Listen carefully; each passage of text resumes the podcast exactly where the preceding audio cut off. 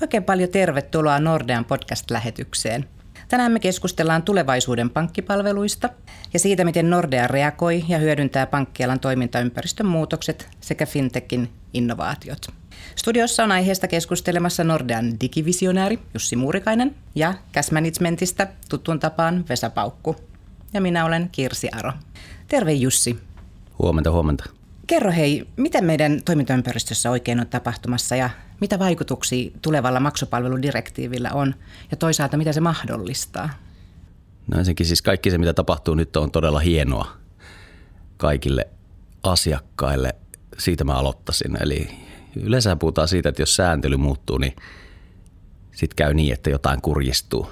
Ja tota, tässä tapauksessa voisi sanoa ihan täysin päinvastoin, että EU-lainsäädäntö mahdollistaa kolmansien osapuolten palveluntarjoajien pääsyn esimerkiksi pankkidataan ja se tarkoittaa sitä, että siellä kilpailu paranee palveluiden puolella ja, ja tulee paljon uusia toimijoita, jotka sitten palvelee tässä ekosysteemissä meitä, meidän asiakkaita paremmin ja Nordea on tietysti innoissaan siinä mukana.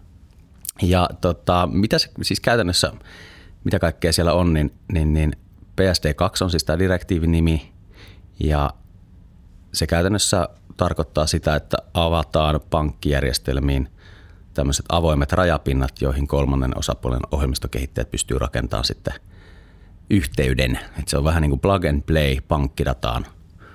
Ja sitä kautta niin, niin sitten sen datan päälle, kun ajatellaan mihin maailma on menossa, niin kaikki tähän tämmöinen niin kuin datatalous nostaa päätään, niin, niin sieltä löytyy kaikkia uusia mahdollisuuksia sitten sovelluksia rakentaa siihen. Ja, ja Nordea haluaa olla tämmöinen tyyppinen vähän niin kuin mahdollistaja – ja alusta tarjoaja sitten näille palveluille.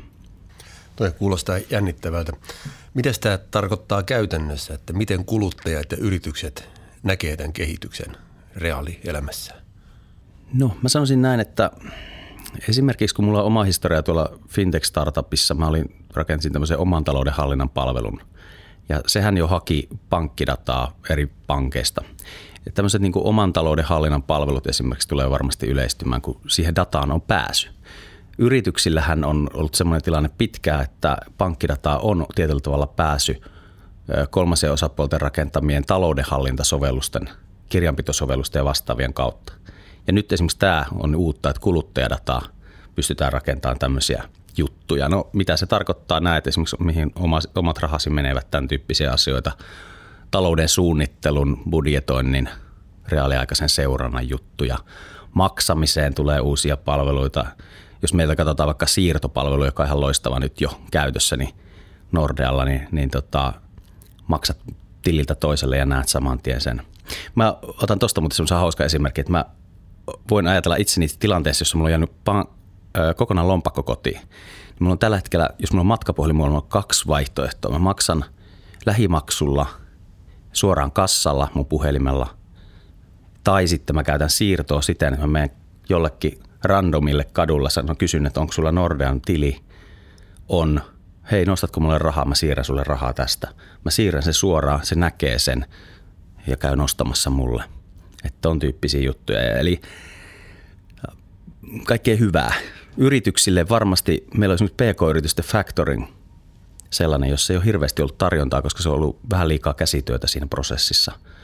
Niin mä näen sen, että kun pankkikin tulee liittämään – taloudenhallintaa sinne pankin sisälle, niin me voitaisiin esimerkiksi faktoroida laskuja sitten yritysten, pk-yritysten laskuja sieltä verkkopankkiratkaisun kautta. Olen puhunut paljon tämmöistä, anteeksi Vesa malttamattomana seuraavaa kysymystä, jos odottaa, niin sitä, että, että tavallaan niin kuin taloudenhallinta ja pankki olisi lähempänä toisia ja Nordeasta tulisi tämmöinen Nordea Play-tyyppinen vähän niin kuin Android Google-puhelimilla Google Play – Toi tarkoittaa se, että pankille tulisi kokonaan uusi rooli tässä taloudenhallinnassa, mikä olisi ihan hyvä asia. Mut pakko palata tuohon, mitä sanoit siitä, että siirret jollekin tuntemattomalle ihmiselle rahaa siirrolla ja pyydät nostamaan automaatilta, niin, niin toihan on se hieno ominaisuus ja sitten se vaatii varmaan sen, että se tuntematon henkilö luottaa se. Se näkee sitten siirrosta välittömästi, että okei, nyt tämä kaveri tästä puhelinnumerosta on siirtänyt mulle rahaa. Kyllä, ja sehän nimenomaan siirrossa toteutuu jo nyt. Että jos sillä on siirto käytössä sillä asiakkaalla siellä kadulla, Se on tietysti nyt vasta yleistymässä, mutta jos se siirto on käytössä, niin silloin hän näkee siirrosta suoraan, että se rahat siirtyy ennen kuin hänen tarvitsee sitä nostoa tehdä. Joo. Tämmöinen on siis tapahtunut mun serkun kanssa, kun mulla oli tämmöinen tilanne ihan käytännössä. No miten tuossa kuulostaa siltä, että siinä on hyvä mahdollisuus jonkinlaiseen huijaukseen, että tekee semmoisen apin, mikä näyttää siirrolta ja, ja sitten se niin kun antaa sulle informaatio, että jees, rahat tuli tilille ja sitten mä annan nämä setelit tälle kaverille kadulla. Joo, toi on hyvä pointti, mutta sitten tietysti sillä olisi pitänyt olla jo aika hyvä tuuria, että sillä katu, katulaisellakin olisi ollut sitten joku tämmöinen – tämmöinen tota feikki-sovellus käytössä, joka sitten antaa sen notifikaatio, että se, se on vähän monimutkaisempi juttu. Yleisesti voi sanoa, että turvallisuuspuolella niin, niin tota, helppokäyttöisyys ei ole yhtä, yhtä kuin turvattomuus. Et me ihmiset hyvin usein ajatellaan, tämmöinen keskustelu käynyt Facebook-seinällä jossa, että tunnuslukusovellus, että minun mielestäni se on turvallisempi kuin minulla on ne paperilla. Ja nyt jos mä sanon ihan suoraan, niin äh, se on huomattavan paljon turvallisempaa, että on matkapuhelimessa esimerkiksi sormenjälkitunnistuksen tai jonkun muun biotunnistuksen takana, että sä et pääse sinne tai sulla on joku koodi tai joku vastaava. Siinä puhelimessa, että siihen puhelimeen saa edes accessin. Niin se on jo paljon turvallisempaa kuin se, että sulla on jossain lompakon pohjalla joku tunnuslukusovellus. Joo, tai, anteeksi. käytännössä niin. varmaan näin on, että – mutta se on niin kun, kun jotain uutta tapahtuu, niin monesti halutaan ajatella, että, että, että se entinen oli niin paljon parempi tai turvallisempi tai helppokäyttöisempi. Siihen saakka, kunnes otat sen uuden käyttöön ja sitten olet sitä mieltä, että tähän toimii paremmin. Kyllä, meillä oli myöskin, onko 90-luvulla meillä oli vielä faksit, että kehitys kehittyy.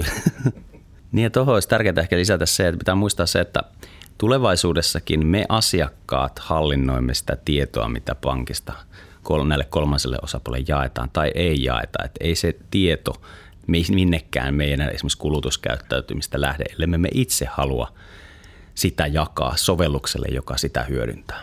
Tämä on tärkeää lisätä. Mitäs hyötyä meille kuluttajina on siitä, että me annetaan jollekin lupa mennä hakemaan sitä meidän dataa? Joo, mä ottaisin tässä esimerkin siitä, että kun tuli aikanaan paikkatieto meidän puhelimiin, niin se paikkatietohan oli vähän semmoinen, että mitäs tällä nyt sitten tehtäisiin. Me kat, saatettiin katsoa siitä meidän puhelimesta, että vautsi vau, tässä mä oon tällä kartalla. No sitten kun tuli navigaattorit, niin sitten vähän niin kuin aukesi, että mitä sillä paikkatiedolla tehdään. Niin musta kysymys on vähän samantyyppistä asiasta, että sinne tulee lukemattomia tapoja hyödyntää sitä tietoa meidän eduksi, kun sitä tietoa vaan innovatiivisille toimijoille sieltä on saatavilla – että, että siellä on kaikkea hyvää ja kiinnostavaa tiedossa tulossa, mitä me emme itsekään osaa vielä arvata, että mitä kaikkea sieltä tulee. Tuo oli aika hyvä esimerkki tuo navigaattori kautta paikkatieto. Näinhän se oli, niin kuin sanoit. Ja nyt me varmaan vaan odotellaan sitä, että minkälaisia tulevaisuuden talousnavigaattoreita on tulossa meidän käyttöön. Hyvin ynnätty yhteen. Ihan mahtavaa. Hei, kiitos oikein huikeasta hyvästä keskustelusta Jussi ja Vesa ja kiitos kuuntelijoille – ja uutta podcastia taas sitten lähitulevaisuudessa. Kiitos. Kiitos.